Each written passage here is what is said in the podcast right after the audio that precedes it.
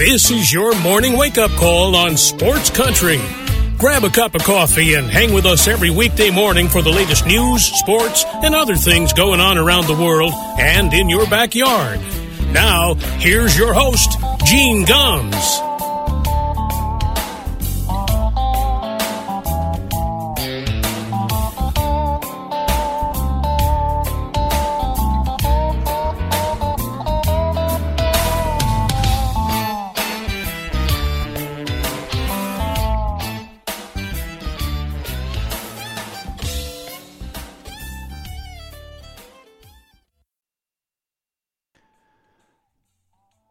Well, good morning, everybody.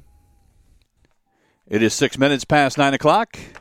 Here in Western North Carolina, welcome to a Monday morning wake up call on Sports Country Radio. It's the 10th day of April 2023 and a sports filled weekend. Um, golf everywhere this weekend. I really enjoyed watching that, but my God, we had baseball. We had so many things. Uh, I got to start just by saying congratulations to the Quinnipiac University men's hockey team, the national champions, as they take the Frozen Four. Uh, they beat Minnesota in overtime on Saturday night. Unbelievable game. Um, they win three to two. They win it ten seconds into the overtime period. So head coach Rand Pecknold, who has been there for a long, long time, played college hockey at Connecticut College in New London, Connecticut um, this was the third trip for Quinnipiac to the national championship game, and they had lost the previous ones, and they finally get this one going. And I'll tell you what, I, you got to give Rand all the credit in the world here. I know that, that the players win it on the ice, but this guy's got some balls. They pulled their goaltender in a 2 1 game. They got a power play uh, late in the game, and he pulled his goalie with 328 left in the game, down 2-1. So if you give up an empty net goal, it's over. But with 328 left, he decided to go for the 6 on 4 advantage on the power play and it pays off. Unbelievable. Uh, they end up scoring. They don't actually score on the power play. They only had 30 seconds left on it when he pulled his goaltender. Um, but uh, they did score right after that. They ended up with a 6 on 5 advantage and uh, uh, the puck gets poked in by Colin Graf, and the game is tied at two, and then Sam Lipkin wins it 10 seconds into the overtime. Just great game. A lot of fun. Um, so, congratulations to the Bobcats at Quinnipiac and Hamden, Little Hamden, Connecticut. And, uh, you know, Quinnipiac's beautiful campus, by the way. And they have a beautiful hockey facility. It's actually a hockey slash basketball facility that they built uh, a number of years ago. It's gorgeous. Gorgeous. And, uh, to beat a powerhouse like Minnesota and, and Michigan to, to win the national championship is just incredible. So, congratulations uh, to Quinnipiac University. That is number one this morning. And then, of course, we had the Masters all weekend. And the weather was wild, uh, trees coming down on the course. Um, we had so many storylines in this tournament this weekend. I mean, obviously, everybody, as soon as Tiger steps on the course, everybody wants to talk about Tiger, but it's not just that. I mean, we had the return of the guys that are on the LIV Tour coming to another major. And how would they do? Um, and the answer is, well, they did. Uh, a few of the guys did fairly well. Did they win it? No, which is what exactly what they wanted. But Brooks Koepka who was leading this thing and had a four stroke lead in the third period, just completely melted down and uh, finishes tied for second as uh, Jon Rahm rolls to the victory. Uh, Koepka shot a 75, a 3 over 75 in the final round. And Jon Rahm closed with a 69. So two LIV guys tied for second, Koepka and the 52 year old Phil Mickelson, who was a great story on that final day. Uh, Mick- Mickelson shot a 7 under 65 on that last day. So, uh, uh, Lefty, who is kind of the face of LIV Golf, really, when you think about it. I mean, Greg Norman, obviously the guy who started the thing with all the Saudi money. But Mickelson's the guy who kind of led the charge to go over there, even though he was late in his, his career and frankly has played like crap on the LIV tour. And uh, but what a great story. And you know, the thing was is that you could tell that all the things that he said and the way that things have come down, um, have hurt him in terms of his popularity on the PGA Tour. This is a guy that used to have huge galleries, people following him around everywhere. I met Phil Mickelson um, twice back in uh, when he was playing in Hartford at the uh, at the time it was the Greater Hartford Open and um, then it was the Travelers and I, and I met him there a couple of times. What a gracious guy, you know, and very friendly and uh, loved the fans and the fans loved him and uh, some of that's been eroded away, but he becomes Mickelson the oldest guy to ever finish second at the Masters. Uh, Ray Floyd had done it before, but I think he was 49 when he finished in second place. So, uh, you know, and Patrick Reed, who's on the LIV Tour, uh, ended up in fourth, a tie for fourth. So a few of the LIV guys did well. Dustin Johnson, who was one of the greatest players in the world, uh, was awful. You know, some of the other guys from the LIV Tour that play, just couldn't get it done. But I will tell you what, um, I don't know what the future holds. But I know this having guys like Brooks Koepka out there every week is a good thing. And I, I, would like to see them find some kind of middle ground so that these guys can compete in some tournaments. Uh, Brooks Koepka was even honestly admitted if he hadn't been injured, because he ba- basically was uh, shot for a couple of years because of, of injuries – and he basically said if he hadn't been injured when the invitation to the LIV Tour came, he might not have taken it, or it might have been a much more difficult decision. Because on the LIV Tour, you only have to play, you know, I think uh, 10 events a year or something like that. And they're only 54 holes, so they're three day tournaments, not four, you know. And so, it, and you can play in shorts, and, you know, I mean, it's so it's a different kind of thing. And, uh, you know, he said he might, it might have been difficult. He said, to be honest, yeah. And I'll bet he wishes that the Masters was like the LIV Tour because at the end of 54 holes, he had a two stroke lead. Unfortunately, he had to play those final 18 holes, and Jon Rahm got the best of him. And so good for him. Uh, it was a fun tournament to watch. Um, really, there was, you know, when the third, fourth round started, you could tell. I mean, it, when Rahm got even, you could tell where the way this was going. And then it was just a matter of who was going to finish second, third, fourth, and it was kind of fun watching all the guys from the back of the pack. The scores were cut pretty low on that last uh, round, and a lot of guys came from deep back to get themselves in contention. Jordan Spieth had a great tournament, finished at uh, uh, eight under or seven under, and uh, had led actually led the field in birdies all week. But unfortunately, uh, he also had some issues on some holes, and a couple of double bogeys are what did him in. But Jordan Spieth played pretty well this weekend, and uh, a great tournament all around, and another Masters in the book and Jon Rahm wins his first green jacket, and uh, not going out on a, huge limb here, it won't be his last. Um, so we, uh, I want to get to baseball now, and th- this was interesting. A study came out, was announced over the weekend that's been going on for a while, that was conducted at Dartmouth, and they've analyzed 100,000 major league games and more than 200,000 balls put into play. Right? I mean, think about that. Um, eh, since like 2010. And they have con- they have confirmed or shown, and this is not. I mean, I guess it's not a surprise, but they believe, believe it or not, folks, climate change, the whole global warming thing, it's not just affecting uh, the temperatures here. It's not just affecting how your your garden grows and how hot it is or how much snow you're getting or whatever. It's affecting home runs in Major League Baseball. And it is going to continue to affect balls in Major League Baseball. They they theorize that it is adding about 50 home runs a year because of global warming, because it's just physics. When the air heats up, molecules move faster and away from each other, so the air is less dense. So balls hit off the bat, go farther through thinner air because there's less resistance. Simple physics.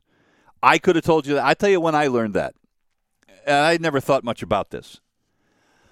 When I when I worked in um, Saudi Arabia back in the late '80s. I played on a in a softball league there. Yes, they and it was uh, the U.S. Army Corps of Engineers, and you know there was uh, Air Force personnel and Army Corps of Engineers and stuff. So there was a, a league with a half a dozen teams, and I played on a team with the guys from the Army Corps of Engineers. And I was always a pretty good uh, in, in slow pitch softball. God knows, I'm way better at slow pitch softball than I ever was at baseball. Uh, baseball, I couldn't I couldn't hit a fastball. I was pretty good on breaking, but couldn't hit a fastball a lick. So that's why uh, my high school uh, career and uh, little league career and whatnot was uh, was what it was. But anyway, I digress. Uh, I could always hit the ball a long way in softball, and so I you know I played um, in college and right out of college, and, and I could hit the ball, and I could hit the ball out. You know, I I was a big dude, so I could hit home runs. Well, I hit some home runs in Saudi Arabia in that hot air there that I had never hit a ball so far in my life. I'm thinking, boy, it must be I must be this this this food over here that I'm eating in Saudi Arabia or what. I mean, I used to hit some bombs. Never gave it any thought. Simple physics. Hot air, less dense air, ball travels farther. So, and they said, look, um, and it and it varies by ballpark, believe it or not. Um, Wrigley Field is the field that has been affected the most by the climate change since 2010. Why? They play more home games or day games than anybody else. Place that's uh, had the least impact, matter of fact, it'd be no impact, that would be Tampa. Why? It's indoors, right? Air conditioning, it's indoors. Other than that, every other place, it's about a 1% increase. You know, uh, Chicago's a little higher than that, and uh, Tampa is lower than that, but everywhere else, it's about a 1% increase. The average U.S. temperature in the summer has increased by more than two degrees in the last 40 years. And so we can expect this phenomenon to continue. Never thought much about it. So that would explain why Aaron Judge hit so many home runs last year, right? Right. Okay. Uh, the Red Sox this weekend. They sweep the Detroit Tigers. And Lord knows they needed to sweep the Detroit Tigers like nobody's business. It, it, look, the Red Sox are 5 and 4 right now. And you know, you'd say, "Well, that's, you know, look, they're over 500. That's good." You know, the problem is is that they play in the American League East and that 5 and 4 is good for fourth place. and and I know we have a long way to go, but when you look at this this division, the margin for error for the Boston Red Sox this season is next to nothing. You cannot afford to have a bad week. That's why they could not afford to lose that game or, or lose that series to the Pittsburgh Pirates. You know, it, think about this. If they, you know, if they take even one game, you know, all of a sudden you're talking, well, the Red Sox are six and three. You know, six out of your first nine, you're looking pretty good. If they take two out of three, hell, they're seven and two, and you know, wow. Um, but and that's why that hurts so badly, and that's why I was so pissed off when they got swept by the the Pirates. You know, and uh, uh, by the way, I was killing the Pirates for their uh, their their total payroll, and I said it was the third worst in Major League Baseball. I, I have to apologize for that. I was wrong. Uh, it's they're the fourth worst. Um, Tampa Bay, who Tampa. This is why Tampa Bay drives me nuts, right? This is the, the Tampa Bay has the third lowest payroll in baseball. And every year the sons of bitches make the playoffs. Right now they are 9 and 0. They have won every game by double digits or not a double digit, by more than 4 runs. They are 9 and 0 with a payroll of $73.1 million. Pittsburgh's payroll $73.2 million. So they have Tampa uh, by, I think it's, uh, let me do the math here, uh, $93,000. They've spent $93,000 more than Tampa. So I was close, but they're the fourth worst, not the third worst. So I apologize uh, to the fans of Pittsburgh. Uh, but anyway, uh, the Red Sox bounce back and they beat the Detroit Tigers, whose payroll is 19th uh, out of 30th in Major League Baseball.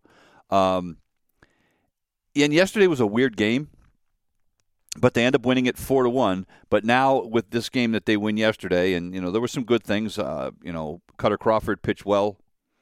Uh, Triston Casas had a couple of hits. He's kind of maybe waking up a little bit because he's been dreadful early on.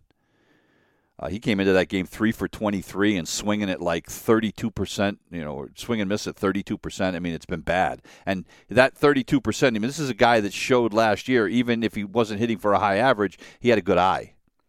And he has, uh, maybe he's trying too hard this year because he's been handed that first base job. I don't know. Um, but it was a strange game. And then you have to ask yourself, was the sweep worth it? Because what happens in the ninth inning? Adam Duvall dives for a uh, a pop fly into shallow left center, and has to leave the game in the ninth inning with a wrist injury. We still don't know to this point the extent of it. Waiting to hear. I've got Twitter on, waiting, uh, waiting for an official announcement, but it can't be good. He instantly jumped up, grabbed that wrist. Uh, Alex Cora, the trainer, came out. No words were spoken. He just said, "I'm done," and they, he walked off and went right down into the tunnel. That's the left wrist that he had had surgically repaired. So you know the news is not going to be good. And he has been their best hitter by far. So now you win the game, but do you lose? You know, you win the battle, but do you lose the war? Because he is probably, you have to think, if it's broken, you know, who knows? Who knows? He could be out for the rest of the year or most of the year. You know, maybe you get him back late in the year, but I mean, this guy was 15 for 33, 10 extra base hits, and 14 runs batted in in eight games. Jesus. I mean, you know, he, was, uh, you know, he's been vintage Jim Rice. That's what he's been. You know, he was Jim Rice when, you know, back when Jim Rice came up as a rookie. And he'd played okay in center field. And they'd gotten him on a one year, $7 million contract because he was coming off season ending wrist surgery last July. And now he could be gone for the year. And now the Red Sox have some huge questions. What do you do now? I mean, the good news is they have Raimel Tapia. Boy, what a signing that looks like now. Uh, this, you know, he played great in spring training. Made, you know, earned his spot on the team. You know, he was going to be kind of the fourth outfielder, and you know, we've seen him in some games, late in games, and he's got incredible speed. And um, now, if you're Alex Cora and the Red Sox, what do you do?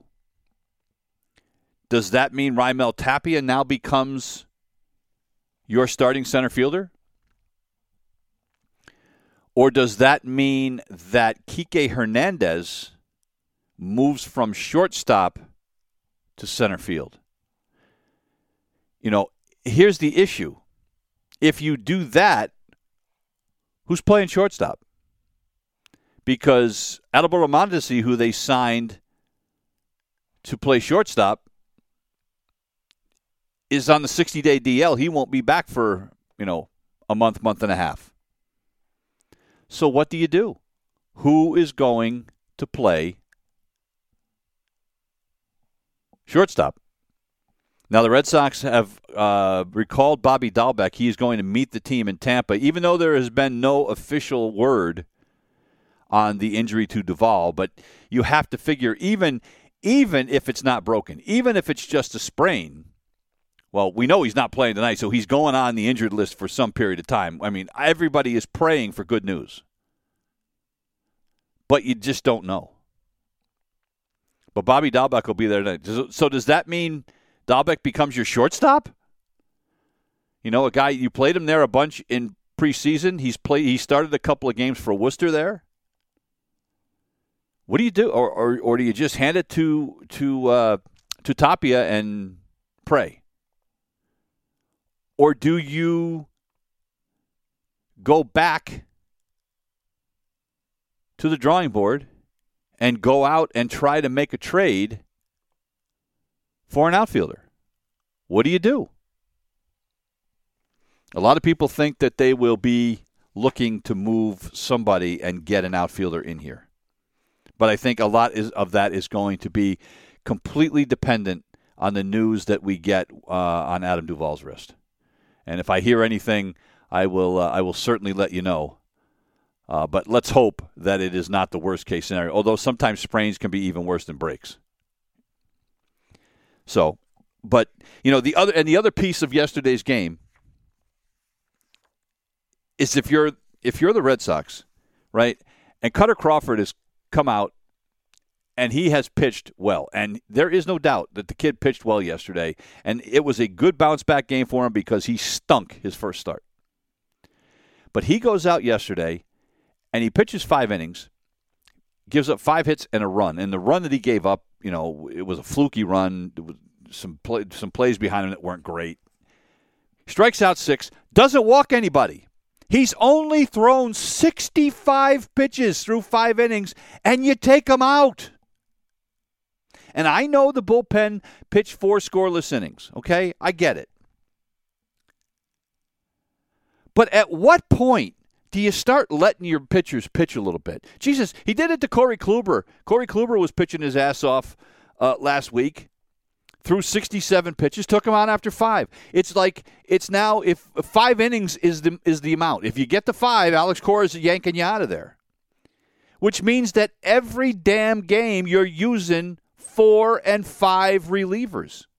If you continue to do that at that pace, this Red Sox team's not going to have any arms left. I mean, at some point, you got to stop this. I don't want to hear about analytics and third time through the rotation. You know what? Baloney. If Kutter Crawford goes out there and you know what? He starts the sixth inning and the first couple guys get on, you take them out. Okay, I get it. You mean you got to. You got to do something. I mean, look what happened when the Red Sox played Pittsburgh. Mitch Keller, in his second start of the season, threw 107 pitches, threw seven innings. Sandy Alcantara, in his second start of the season, pitched a complete game. We've got to get away from this in Major League Baseball of five innings being a hey, a pat on the back and great job, what a great start you gave us. Used to be that if you weren't pitching six, seven innings, you were a failure. Got to stop. Get the guy, you know, let him go. Let him pitch. Let him pitch.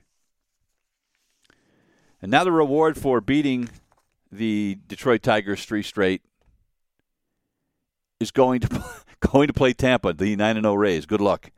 Uh, the Red Sox will send Nick Pivetta out there tonight, and Nick Pivetta has been underwhelming his first couple of starts. Uh, he will face uh, Jalen Beeks. Will actually get the start, but he's just going to be an opener. He'll pitch the first inning or two, and then Josh Fleming will come on after that. Uh, and then Garrett Whitlock, Chris Sale, and Corey Kluber are lined up uh, to pitch games two, three, and four. Four game set in Tampa. Garrett Whitlock will make his first start of the season on Tuesday. Uh, Chris Sale still looking for, you know, the vintage Sale. I mean, we were supposed to be excited by those three runs in five innings he gave up the last time. Um, but look, this Tampa team went into Sunday's game with an ERA of 2.20. And what did they do yesterday? Well, they beat the A's eleven to nothing. Right? They're nine and zero. Oh. Um, and they're not just. It's not just the pitching.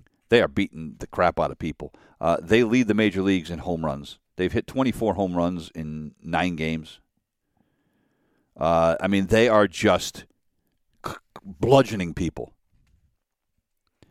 And you know, you don't want to get carried away and say that this is the season for the Red Sox, right? I mean, you know, it, it's it's it's April for God's sake.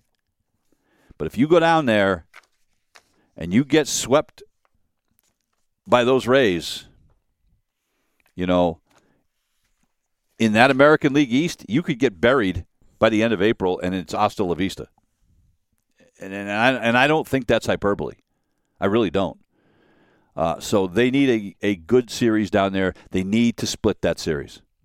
I mean, I'm not even going to say they need to win the series because that's uh, probably hoping for way too much. The Sox don't generally play well down in Tampa, but they need a split of that four game series like nobody's business. If they are going to have uh, any chance of contending in the American League East or at least keeping themselves in wild card position as the season goes on, they have got to split that series. 30 minutes past the hour. We're going to take a break. Back in a minute. You're listening to the Wake Up Call on Sports Country. 33 minutes past the hour. Welcome back to the wake up call here on a Monday morning. Um, and, uh, you know, further evidence of, of why the Red Sox don't have margin for error is the, or the uh, New York Yankees. They win their third straight series to start the year. Uh, they beat Baltimore 5 3 yesterday. Aaron Judge homers twice. And the Yankees have won all three series uh, that they have played here at the start of the 2023 season. Uh, it is the first time that, or uh, the third time, I'm sorry, that they have done that in the last 20 years. Uh, they won their first five series back in 2010 and their first four back in 2020. But uh, the last couple of years, they have struggled a little bit at the start of the season. Um, but uh, Nestor Cortes uh, does a pretty good job again for the Yankees yesterday. Pitches into the sixth inning, gives up just two runs on four hits, and uh, bullpen was pretty good. Uh, Holmes nails down his third save of the season, and the Yankees win. The highlight, I guess, for the Baltimore Orioles, um, you took one out, of, one out of the three in the series, which is great. But Adley Rutschman, what a great start to the season he has had. He goes four for four. The young catcher is now hitting 389. Um, and uh, kind of living up to some of that hype that uh, he had as uh, that big prospect in their system. So the Yankees now uh, will play the Cleveland Guardians uh, starting tonight. It, they will be in Cleveland and uh, it'll be Domingo Germán, who got roughed up a little bit in his first start against the Philadelphia Phillies that will get the start for the Yankees. As far as the Orioles go, um, the Orioles probably get the Orioles' reward for losing a series to the Yankees is uh, getting to play the Oakland Athletics. The Oakland Athletics have started the season two and seven after getting drilled by the Tampa Bay Rays uh, three times this past weekend. Uh, they are two and seven, and now the Orioles will send Kyle Gibson uh, to the Hill tonight against the Athletics. That series is in uh, Baltimore. J.P. Sears will get the start for Oakland, and uh, the Toronto Blue Jays, also the American League East, uh, in a wild game yesterday. The Blue Jays come back to beat the Los Angeles Angels, eleven or excuse me, twelve to eleven. 23 runs and 26 hits in this game, and forget the pitch clock. I mean, you know, three hours and 31 minutes. Although with without the pitch clock, it might have taken four hours and 31 minutes. Uh, but Toronto scores two runs in the top of the 10th, and uh, off of uh, Estevez, and they win the game 12 to 11. Uh, Matt Chapman, three for five, drives in five runs. Vlad Jr. with a couple of hits in this one. Vlad Jr is on a mission this year. He is hitting 439 to start the season. Uh, Kevin Kiermaier, a huge game as well, three hits. He also drove in five. He's hitting 500. And uh, Jordan Romano ends up getting the win. Uh, the Blue Jays now will be off today, and then they will play their home opener coming up against the Detroit Tigers um, on uh, Tuesday. They started the season on the road, a nine game swing on, or a 10 game swing on the road because some improvements were being made to their home ballpark. Uh, but it is done, and so they will play uh, at home tomorrow. The Angels get to face the Washington Nationals, who have been dreadful to start the season. Um, so the Angels still leading the American League West. They are tied on top with the Texas Rangers, and uh, the Washington Nationals have struggled to start the season. They are three and seven. Uh, the Mets they have the $350 million payroll. Um, lose again. They are now at 500. And uh, people are a little restless in New York. They get beat by the Marlins 77 to 2. Bryan De La Cruz with a home run drives in four. And Carlos Carrasco gets roughed up yet again uh, Carrasco gave up six runs in four and two thirds innings, and uh, through his first couple of starts, he's got an ERA of eleven and a half. Ouch.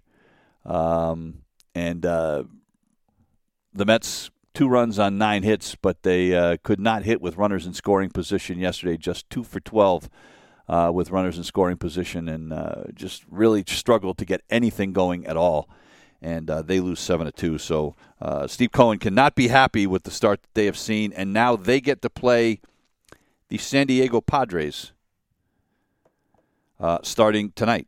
It is a three-game series in New York.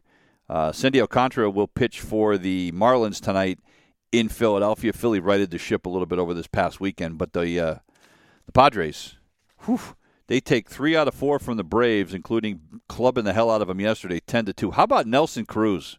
I didn't. I got to be honest with you. I didn't realize Nelson Cruz was even on the Padres. You know, I, he's 112 years old. I didn't realize that anybody had even signed the guy. And uh, come to find out, he is on the Padres. And yesterday he goes three for four, and he drives in six.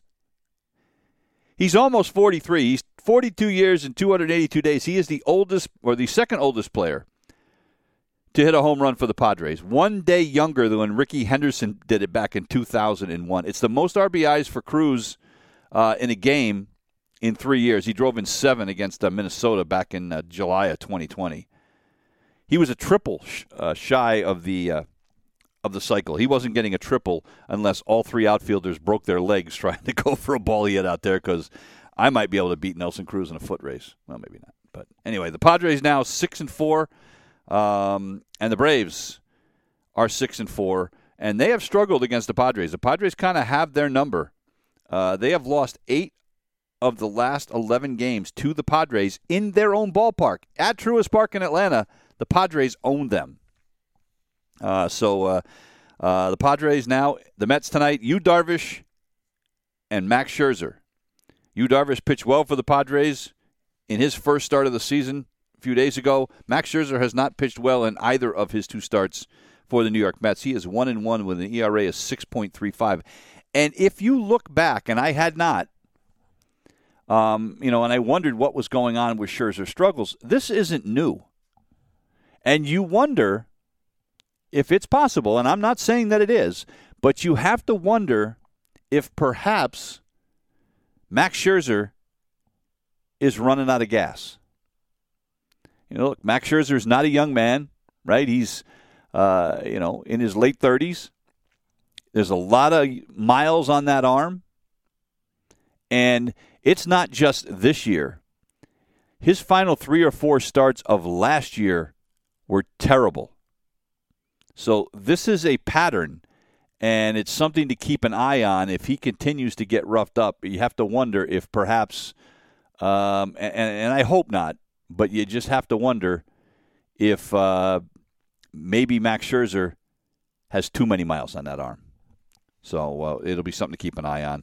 Uh, the Reds come back yesterday to beat the Philadelphia Phillies. Jake Fraley with a bases clearing double in the ninth inning uh, as they come back, and uh, Seranthony Dominguez um, imploded. They brought him in for the save, and he couldn't get it done. So Fraley uh, ends up winning the game for the Reds. Uh, the Phillies now now they take the series, which was good because uh, and and fans, the fans were better in Philly than I thought they were going to be. I told you I was going to watch to see how they reacted, and they handled it a lot better. Uh, the Phillies are three and six, and I was concerned that perhaps that the uh, the the rough Phillies fans would kill them, but uh, they were pretty pretty good over the weekend. They win two out of three and now they will take on the Miami Marlins. Uh, Graham Ashcraft is going to get the uh, start for the Reds tonight as they play Atlanta, and uh, Philly's going to have to deal with Sandy Alcantara. Good luck. Um, the Cardinals struggling all of a sudden. The Milwaukee Brewers off to a much better start than most people thought. The Brewers win yesterday six to one. They are seven and two to start the season. Uh, they take the series over the Cardinals, and the Cardinals are three and six to start the year. Uh, Willy Adames, the hero for the uh, Brewers yesterday, three for four, a homer, a double, three runs batted in. Uh, Christian Yelich hit his first home run of the season. Boy, what happened to that guy? I mean, this is a guy that used to hit home runs everywhere, and uh, his power is gone. You know, and uh, there's been a lot of people theorizing that perhaps he was, you know, juicing at one point and never got caught, and maybe that was part of it. I don't know, but man, he is just completely disappeared. Uh, Freddie Peralta got the start for the Brewers yesterday. He struck out seven, gave up one run, four hits, and three walks in six innings. Hey, how about that? A guy went more than five innings. Take notes, Alex Cora. Uh, the Cardinals head to Colorado uh, today. Steven Matz is going to get the start for the Cardinals, and he'll take on uh, German Marquez for the Rockies. And the Brewers head to Arizona It'll be Wade Miley for the Brewers tonight, and Zach Gallen will get the start for the Diamondbacks. Um, and the Diamondbacks, I'll tell you what, they gave the uh, the Dodgers all they could handle this weekend. They beat the Dodgers yesterday, eleven to six. Arizona is now six and four, and uh, they whacked around Clayton Kershaw the other night. Yesterday, um, the young kid got the start for the Dodgers, uh, Michael Grove, in just his second year. He only threw 29 innings uh, in six starts for the Dodgers last year. Well, he gave up uh, nine runs and 12 hits in just three and a third innings yesterday. Uh, so this one was over very early. Uh, Arizona put up crooked numbers in four of the first five innings and uh, end up running away and hiding in this one. The Dodgers, again, they're going to be fine. No reason to panic. Uh, but the Diamondbacks have been better than most people thought they were going to be. Uh, bad news out of Pittsburgh. And uh, look, uh, the Pirates, you know, they swept the Red Sox, and I was killing the Red Sox, and, and rightly so. But having said that, the Pirates have started the season six and three. They beat the White Sox yesterday, one nothing. But again, it's one of those victories that you go at what cost? Because in the game, uh, their shortstop, Oneil Cruz, fractured his left ankle in a collision at home plate. Uh, he was trying to score on third from third on a uh, on an infield chopper, and uh, when he slid into the plate, uh, he appeared to uh, collide with the catcher Seby Zavala, and his his leg bent back kind of funny, and he ended up fracturing the ankle. Um, there was a little bit of a scuffle after that. I'm really not sure why, but I guess I don't know. Zavala was talking to one of the players from Chicago who took exception at something that was said, and you know the benches emptied briefly, but nothing came of it. But that is a big loss. Um, Cruz, uh, he, biggest shortstop in Major League history, by the way, six foot seven. Uh, but he is going to be out uh, for quite a while uh, as he fractured his ankle yesterday. So that's a that's a rough one for the Pittsburgh Pirates. Whether no matter what their payroll is, it's 45 minutes past. Yeah, we're going to take one more break. Back in a minute. You're listening to the Wake Up Call on Sports Country. Welcome back to the Wake Up Call. 47 minutes past the hour. So. Um, we all get frustrated at baseball, right? I mean, it's just you know you, you root for your favorite team and you want them to win um, every game. Well, just uh, just in case you know you're feeling bad about how your favorite team has done recently, here's a couple of stories that'll make you feel better. Just when you think your team is having a bad day, how would you like to be the team from Brandeis? Uh, Brandeis, uh, playing a game in Waltham, Massachusetts, was playing against Emory University in a doubleheader this weekend. Um, Brandeis lost the doubleheader. they lost the first game 31 to 4. 31 to 4. You know, and you see that happen in college baseball. Not 31, but you see that happen in college baseball where, you know, some teams you only have a little bit of pitching. And, you know, when you get into the games when you don't have your, your, your aces, that things can get ugly. Second game of the doubleheader, Brandeis lost that one 31 to 7. They got outscored in the afternoon 62 to 11. Uh, it is the 10th and 11th times this season that a team has scored 30 or more runs in Division 3. And look, I, you know, I worked at a Division 3 school for 14 years and they're in many cases in Division Three where there are no athletic scholarships, and depending on where the school is or what the school's philosophy is, sometimes uh, college athletics in Division Three are just a tool for attendance or for enrollment, where you're trying to entice more people to come to your school because you have a certain sport. So a lot of teams will have football because you know that you know you're going to have 80 to 100 kids on a football team. Well, 80 to 100 kids times you know 40 to 50 grand a year is a lot of money, and it's more money than it costs you to run the football program. So it's a net gain, right? Makes sense. It's you know, it's all college athletics is all about finances. Even at Division three, we talk about the money at Division one. Forget that. It's about money at Division three too, because at the end of the day, with no athletic scholarships, a kid that's the best could be the best Division three player in the country is paying his own way. Right, you know, unless he, you know, unless he's also a brain and and uh, you know and has uh, an academic scholarship. But by and large, kids that are playing Division three sports are paying their own way. So Brandeis might have gotten beat, sixty-two to eleven, but those 30 kids on that baseball team or 25 kids on that baseball team paid their way. And so, you know, but I feel you, but I also, you know, if you're a parent of one of those kids on that Brandeis team, that had to be very difficult to watch. I can't even imagine. 62 to 11 in a doubleheader. And then we go to minor league baseball. This is incredible. Um, the Los Angeles Angels double A team by the way, you got to love this team name. The the Rocket City Trash Pandas. uh, they were playing a doubleheader against the Chattanooga Lookouts this weekend. And entering the seventh and final inning, because in minor leagues, when you play a doubleheader, you only play in seven. The Trash Pandas were winning 3 nothing, And uh, they were on track for a combined no hitter because their starter Coleman Crow had gone had pitched six hitless innings. All right, so they bring they go to the bullpen. They bring in a guy by the name of Ben Joyce. He's their third round pick from last year. Supposedly he throws harder than anybody in the major leagues. Well, by the end of the inning, the Trash Pandas had blown the three run lead and they end up losing the game 7 to 5 but they still had not given up a hit. How? Think listen to this. Walk walk. All right so there's two on nobody out. There's a pop up so now we got one out.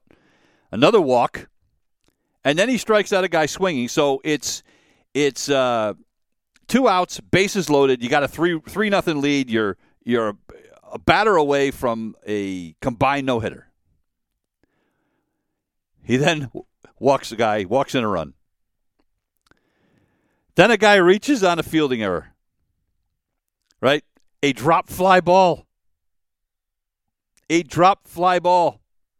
And now Chattanooga's winning the game 4 to 3. They still don't have a hit. They take Joyce out. They bring in another guy. He hits the first three guys he faces. now it's 6 3. Then he walks a guy. Then a wild pitch. Then another hit batter before he strikes a guy out to end the game.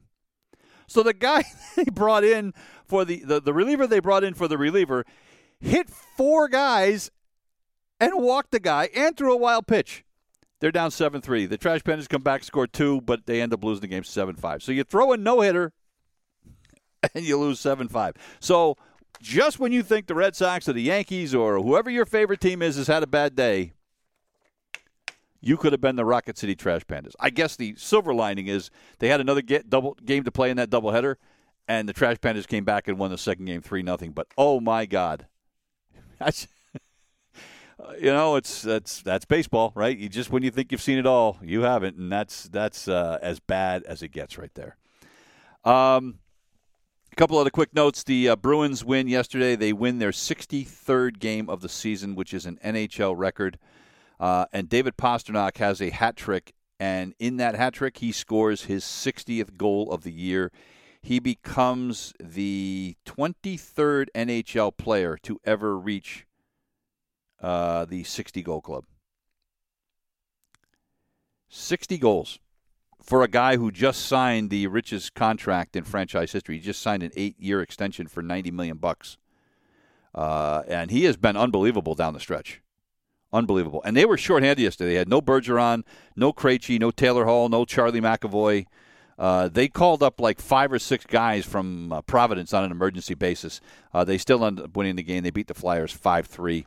Uh, two games left uh, one more point, and they will tie the Montreal Canadiens, the 76-77 Canadiens, for the most points in a season. Uh, and a win, they'll they'll own it all by themselves. uh, this Bruins team has just been unreal. Uh, you know, again though, at the end of the day, you don't win the Stanley Cup, it doesn't mean as much. But uh, boy, what a way to finish! Uh, speaking of a way to finish, the Celtics, uh, without Jayson Tatum and a couple of other guys, beat the Atlanta Hawks. They come back to win this game, one twenty to one fourteen. But the story um, of this one was Payton Pritchard. His first career triple double, 30 points, 13 rebounds, 11 assists. Uh, Celtics buried 21 three pointers in this game. And uh, they, uh, they, it was the third most three pointers in team history. So uh, they uh, are ready for the playoffs. That was the season finale, and now they wait to see. It's either going to be, I think, the Heat or the Atlanta Hawks who they will play in the first round of the playoffs after the uh, the play-in tournament is over. Jayson Tatum, by not playing, by the way, finishes the season averaging 30.1 points a game. He becomes the first Celtic in history to average 30 points a game. First one, Larry Bird never did it. Bill Russell, Kevin McHale, Paul Pierce, Ray Allen, Kevin Garnett. I mean, tons of guys that could have done it, never did. He becomes the first one in franchise history to average 30 points a game. Um, also in the NBA yesterday, the Celtics, I mean, excuse me, the Lakers win, uh, and uh, they move up into the top of the play-in tournament spot, so they will get to play the Minnesota Timberwolves in the uh, the play-in tournament. But they beat the Jazz yesterday, 128 uh, to 117. LeBron James 36 points in this game to lead the Lakers. And uh, the Minnesota Timberwolves, who they play, um, have sent Rudy Gobert home after he punched his teammate Kyle Anderson on the bench. I don't know what happened. So uh, whether he will be playing in that uh, play-in tournament that starts tomorrow, we don't know uh, because uh, the team has sent him home. And in NASCAR last night, the uh, the dirt race in Bristol, and by the way, uh, by the way, the more I see this, the more I hate it. They brought in like truckloads of dirt to turn Bristol Motor Speedway into a dirt track. It's just stupid. But uh, Christopher Bell uh, wins that race last night. It's his fifth uh, Cup Series win uh, in his career. Um, but it's just dumb. Just dumb. That's going to do it for us here this morning. We'll be back tomorrow with another edition of the Wake Up Call. It's Maren Morris's 33rd birthday. Not a huge fan of hers, but I do like this song. So, in honor of her 33rd birthday, here's some Maren Morris on the way out in my church. We'll see you tomorrow. You've been listening to the Wake Up Call on Sports Country.